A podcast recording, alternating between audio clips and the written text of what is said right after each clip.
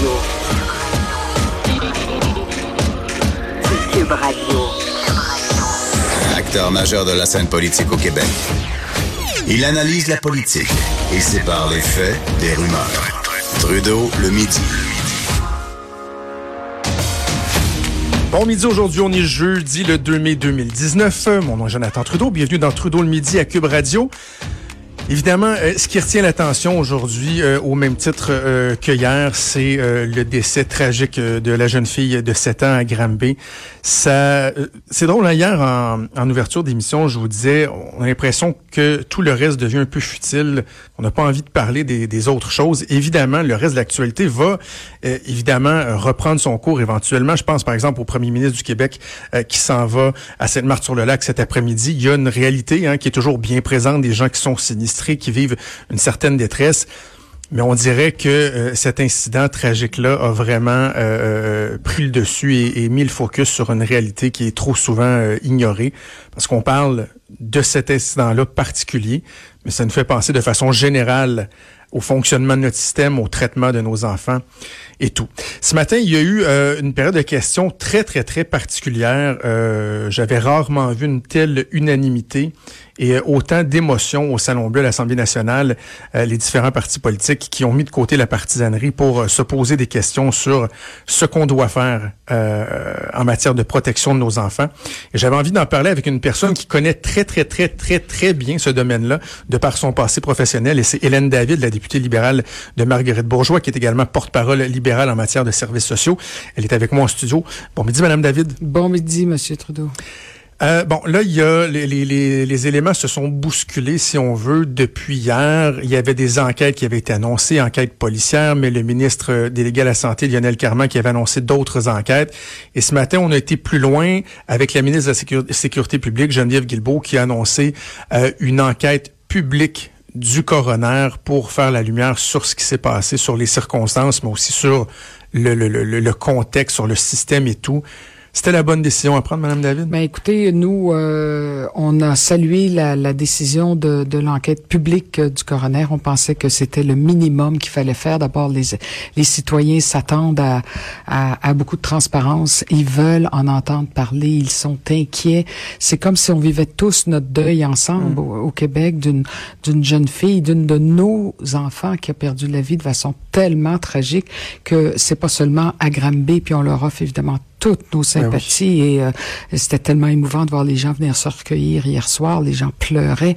Donc tout le monde est dans ce deuil-là, tout le Québec est dans ce deuil-là parce que euh, des enfants qui peuvent être vulnérables, euh, ils peuvent habiter partout au Québec et et ce qui est très et, ce qui est encourageant, c'est qu'on arrivait en période de questions hein, et même avant ça en, en scrum et tout ça en demandant une enquête publique très transparente et beaucoup plus large que sur cette jeune fille-là. Oui, qu'est-ce qui s'est passé dans le cas de cette jeune fille, mais où est-ce qu'on en est? Est-ce qu'on mm. peut vraiment se poser la question sur la direction de la protection de la jeunesse et des ressources pour protéger nos enfants partout au Québec? Et en période de questions, vous parliez qu'elle était particulière, elle était historique, cette période de questions. Le premier ministre a dit qu'il songeait, il se donnait quelques jours pour réfléchir, mais que son modèle qu'il semble en ce moment, auquel il semble réfléchir, c'est la commission d'enquête Mourir dans la dignité. Mm.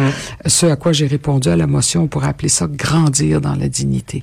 Et quand on dit grandir dans la dignité, ça veut dire que nos enfants doivent tous avoir leur place au soleil, doivent tous d'abord avoir le droit de grandir, ce qu'on a enlevé à cette jeune fille-là qui est absolument dramatique, et, et, de grandir dans la dignité, ça veut dire euh, qu'il faut autant respecter la dignité des enfants que la dignité des personnes adultes, des personnes handicapées, euh, des personnes aînées, euh, des malades.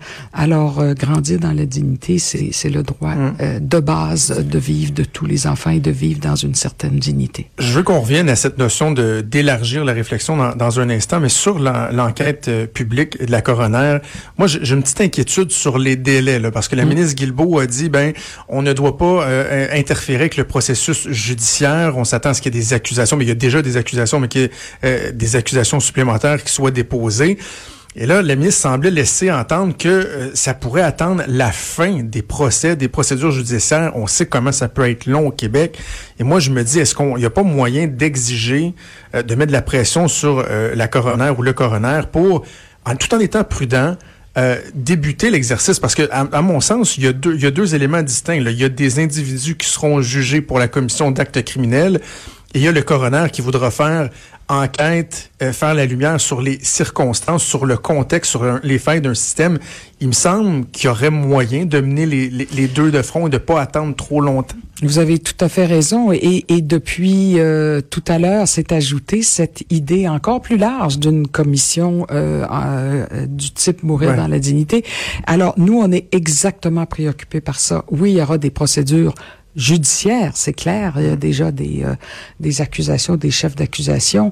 L'enquête du coroner qui, qui sera publique. Il y a la Commission des droits de la personne et de la jeunesse aussi qui a été euh, demandée pour faire enquête sur ce cas particulier.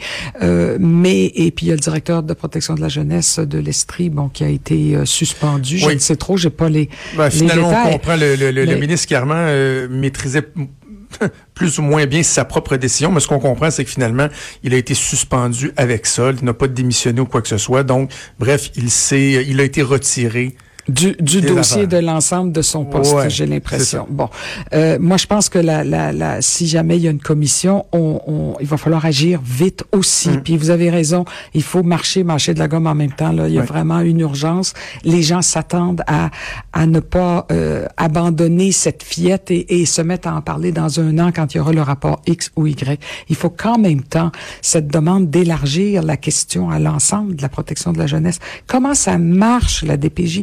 Comment ça marche depuis 40 ans? Ça fait 40 ans, ça fait 40 ans en 2017. On est donc la loi de la protection de la jeunesse qui était un grand euh, progrès de société de l'avoir en 1977 et, et, et, et, plus que dû pour une grande réflexion nationale. Et c'est à ça qu'on convie. Et je pense que le premier ministre a entendu ça, puis il a dit, OK, ça, on n'est pas obligé d'attendre les conclusions du, de la Commission des droits de la personne, puis on n'est pas obligé d'attendre les conclusions du coroner concernant ce cas en particulier dramatique. Euh, vous parlez de, des débuts de la, direction de la protection de la jeunesse en 1977. Ça coïncide avec vos débuts, euh, les débuts de votre pratique en tant que ah, psychologue ça me rajeunit pas, là. Oui, j'étais toute jeune. mais hier, on, on, se parlait hors d'onde. Vous m'aviez mentionné que vous aviez travaillé dans, dans des dossiers devant euh, la Cour. Donc, vous connaissez bien ce milieu-là. Les premiers signes de défaillance sont apparus quand, de quelle manière, puis comment on l'a échappé, à quel, à quel point? Ben, c'est-à-dire qu'on euh, la question à se poser est-ce qu'on l'a plus échappé maintenant que euh, les problèmes qu'on vivait déjà à l'époque? Moi, je j'étais euh, j'étais à Sherbrooke, j'habitais à Sherbrooke, je faisais mon mon doctorat en psychologie à ce moment-là, mes stages étaient à Sherbrooke. Et euh, il y avait personne qui voulait prendre en charge une expertise psycholégale, ils trouvaient ça trop déprimant. C'était un cas d'un père euh, qui avait abusé euh, sexuellement d'à peu près tous ses enfants. Et tous les psychologues se regardaient, personne ne voulait le prendre. Moi, jeune et fringante, j'ai dit OK, je vais m'en occuper. Mm. Ça a été un cas de la DPJ vraiment très, très, très difficile. Et puis après ça, j'ai travaillé en centre jeunesse moi-même. Ça s'appelait le Relais Saint-François à ce moment-là, à Sherbrooke. Et euh, après ça, quand je suis revenue à Montréal, j'ai travaillé pendant presque dix ans avec les psychologues de l'aide juridique, beaucoup en jeunesse, exclusivement. Et j'ai fait aussi des adolescents meurtriers, après ça, des mères qui hmm. tuent leurs enfants. Donc j'étais dans... très bien ça. Oui, j'ai fait, j'étais comme rendu celle qui qu'on appelait quand il y avait des mères qui tuaient leurs enfants. Et donc j'étais l'experte, j'aime pas vraiment le mot, mais je me souviens d'être allée souvent en prison rencontrer des mères qui avaient tué leurs jeunes enfants. J'ai écrit des articles là-dessus. Et donc, on est pas mal dans ces problématiques, mais là, on est dans autre chose. Là, c'est pas la mère, c'est la belle-mère. Mm. En tout cas, il y a, euh, je veux pas parler de ce cas-là, mais ce que je veux dire, c'est que la détresse humaine, elle a toujours existé. La prise en charge, par contre, doit absolument s'améliorer. On s'aperçoit qu'il y a quand même une faille énorme sociale qu'on vit actuellement avec cet enfant-là. Est-ce que il y en a ailleurs? Certainement qu'il y a des listes d'attente beaucoup trop longues. Et, et quand on dit qu'on demande un grand chantier national de réflexion, c'est justement parce que comme disait même le premier ministre, l'école, les hôpitaux, les commissions scolaires, la DPJ, les familles, il faut que tout le monde se mette ensemble pour trouver la meilleure façon qui ait aucune faille dans le filet social. Puis là, il y en a de toute évidence. Mais je, vous repose ma question. À quel moment, je ne veux pas, qu'on trouve une date dans le calendrier, mais à quel moment dans dans notre cheminement, est-ce qu'on l'a euh, échappé au niveau de la DPJ? Est-ce que c'est devenu trop axé sur les performances? Est-ce que c'est un manque d'imputabilité? Qu'est-ce qui s'est passé? Ben, il y a quelque chose qui est un progrès, mais qui a des conséquences qui peuvent être négatives. Le progrès, c'est que il y a plus de signalement d'enfants en détresse. Et ça, c'est une bonne nouvelle. Parce que si on signale, ce qu'on faisait peut-être pas il y a 50 ans, ça se passe à l'intérieur des maisons. Prenez les cas d'inceste, par exemple, ou des cas de maltraitance. En 77, on a dit, là, maintenant, on ne se ferme plus les yeux, on ne met plus la tête dans le sable et il faut dénoncer. Puis je me souviens, j'étais à l'ordre des psychologues. Moi, j'étais psychologue pratiquante, clinicienne. Il fallait dénoncer. On était obligé, de par notre code de déontologie, de dénoncer si on voyait qu'il y avait des cas vraiment graves d'abus. Alors, il y a eu un changement de paradigme fondamental euh, à partir des, fins 70, début 80. Et puis donc, les signalements ont augmenté. Là, en ce moment, évidemment, je suis en politique, je m'occupe moins. Euh, j'ai demandé d'avoir les services sociaux, mais je m'occupais pas de ça quand j'étais euh, de l'autre côté. Et, euh, et dans les dernières années, j'étais plus en gestion, donc j'ai moins, j'ai arrêté de faire des expertises et tout ça psycholégal. Mm. Mais il est clair que il y a eu de la complexification des dossiers. En plus, il y a eu une augmentation de dossiers et la complexification, ça peut être des enfants plus mal en point, plus maltraités, avec des parents encore plus en, vulnérabilité, qui mettent leurs enfants en vulnérabilité. Et puis, le nombre de signalements a fait qu'il il aurait fallu probablement plus d'intervenants, plus de moyens. Et puis ça, je pense que tout le monde s'entend pour dire qu'il va falloir sérieusement se pencher sur cette question parce que on veut pas que des travailleurs sociaux en burn-out. Et je le dis, j'en connais moi-même, là. Et il faut prendre autant soin de nos professionnels qui prennent soin des enfants que des enfants. Parce que le dévouement des gens à la base, moi aussi j'en connais des gens qui travaillent dans ce milieu-là, on le sent, euh, mais des fois, bon, ils, sont peut-être mal outillés, ils sont moins bien appuyés, ce qui nous amène un peu plus haut, si on veut, dans, la structure. Et, et à parler d'imputabilité, hier, l'ex-juge euh, André Ruffo me disait, euh, c'est épouvantable que ces gens-là ne soient pas imputables et parlait même euh, de, de l'aspect de négligence criminelle. allait jusqu'à dire il y a des gens qui devraient être carrément accusés de négligence criminelle parce que notre droit nous oblige à venir en aide à une personne qui est dans le besoin. Et elle dit si on démontre que ces gens-là ne l'ont pas fait, qu'ils auraient dû le faire, ben, devrait carrément être accusé de négligence criminelle. Vous réagissez comment quand vous entendez ben, écoutez, moi, je connais la juge Ruffo. Quand je travaillais, euh, j'ai eu très souvent à travailler euh, avec elle, devant elle, quand elle est juge au tribunal de la jeunesse. Elle, était déjà quelqu'un qui avait des opinions euh, très, très, très claires. elle les exprimait et, et, elle avait, de toute évidence, très, très à cœur le, le, le, souci que les enfants mhm. soient bien traités. Maintenant, elle avait sa personnalité, la façon de s'exprimer. Ça fait longtemps que j'en ai pas vraiment entendu parler, mais là, j'ai lu un peu le compte-rendu de votre entrevue d'hier. On reconnaît euh, Madame Ruffo euh, dans toute sa, sa, passion pour le dossier, en même temps, sa fougue. Euh, bon. Et, et, bon, moi, j'irai pas là où elle est allée du, de, du côté d'accusation criminelle et tout ça. D'une part, je suis pas juriste, puis d'autre part, bon, je connais pas assez le dossier. Mais ce que je peux vous dire, c'est que la juge Ruffo était là en même temps que moi dans les années 80, 90, et effectivement, déjà là, elle s'indignait, euh, je pense qu'elle va aimer le mot, elle s'indignait euh, de, de certaines situations qui étaient inacceptables. Donc, quand vous me dites, y a-tu un moment où vraiment les choses se sont empirées? Déjà dans les années 80-90, il y avait des cas absolument pathétiques. Si je vous racontais tous les cas que moi-même j'ai vus, et les, on allait, moi j'allais souvent à domicile faire les évaluations, et, et c'était très difficile. Donc, euh, et elle les voyait déjà. Probablement qu'en nombre, ça a augmenté et probablement que oui, on va arriver à la conclusion, même probablement, certainement, qu'il va falloir plus d'aide pour ces pauvres travailleurs sociaux qui en ont plein les bras. Il va falloir plus de formation, peut-être parce que je viens du milieu de formation mm. en éducation, à l'université, au collège.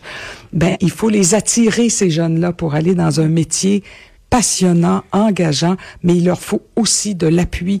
Puis euh, il faut probablement des conditions de travail qui fait en sorte qu'ils ont le goût de se lever le matin. Mais, mais davantage de transparence aussi, parce que c'est tellement opaque la DPJ. Tu sais, on comprend évidemment la sensibilité des dossiers qu'ils ont à gérer. Exactement. Dossiers, mais, en même temps, l'impression qu'ils se terrent derrière cette question-là pour ne jamais être redevables. Et ça, je pense que les gens sont un peu tannés. Euh, mais c'est pour ça qu'on a insisté sur le mot public, on a insisté sur le mot transparent on n'est pas obligé de parler nominativement, nominalement de cas.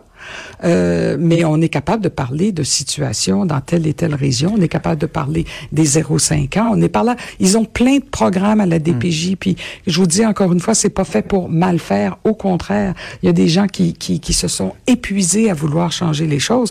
Alors là, on a une volonté qui me semble assez unanime à l'Assemblée nationale. On a un premier ministre qui a dit je veux que ça change. Il l'a dit beaucoup pour l'ensemble des enfants, euh, que ça soit agir tôt, que ça soit bon. Euh, il a à cœur les enfants. Je pense qu'il en a fait la démonstration. Il nous reste à peu près une minute et demie. Deux, deux petites dernières questions en, en terminant. Justement, le premier ministre dit on veut que les choses changent. Le principe du maintien dans le milieu familial, pratiquement à tout prix, qui semble beaucoup guider la façon dont on traite les dossiers. Est-ce que c'est un des éléments sur lesquels ben, on doit se questionner? Écoutez, c'est un peu l'article 1, effectivement, comme de la DPJ, c'est dire on va essayer le plus possible. Alors, tout est dans le plus possible. Et c'est là que c'est devenu, à certains moments, d'une complexité infinie. Et c'est complexe, effectivement, parce que la partie la plus difficile dans notre métier, moi, quand j'étais psychologue et je faisais de l'expertise, on me demandait toujours quand quand, quand ça va aller mieux, quand est-ce que la mère va être... C'est la, part, la, la, partie de prédire les choses est la plus difficile. Là, on a un cas où, malheureusement, il n'y a plus grand-chose à prédire. Le pire est arrivé, mm.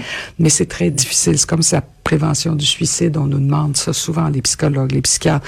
Mais euh, il faut repenser profondément à toutes ces questions-là, effectivement. Et en tant que société, euh, faut pas lâcher le morceau aussi, hein, parce qu'on met de la pression sur nos politiciens, sur les organisations, mais en tant que société aussi, on doit. C'est une responsabilité hein. de tout le monde. Évidemment, il y a beaucoup de parents aujourd'hui qui sont extrêmement émus, avec raison, qui, qui, comme on s'en parlait tout à l'heure, serrent leurs enfants mm. encore plus fort dans leurs bras.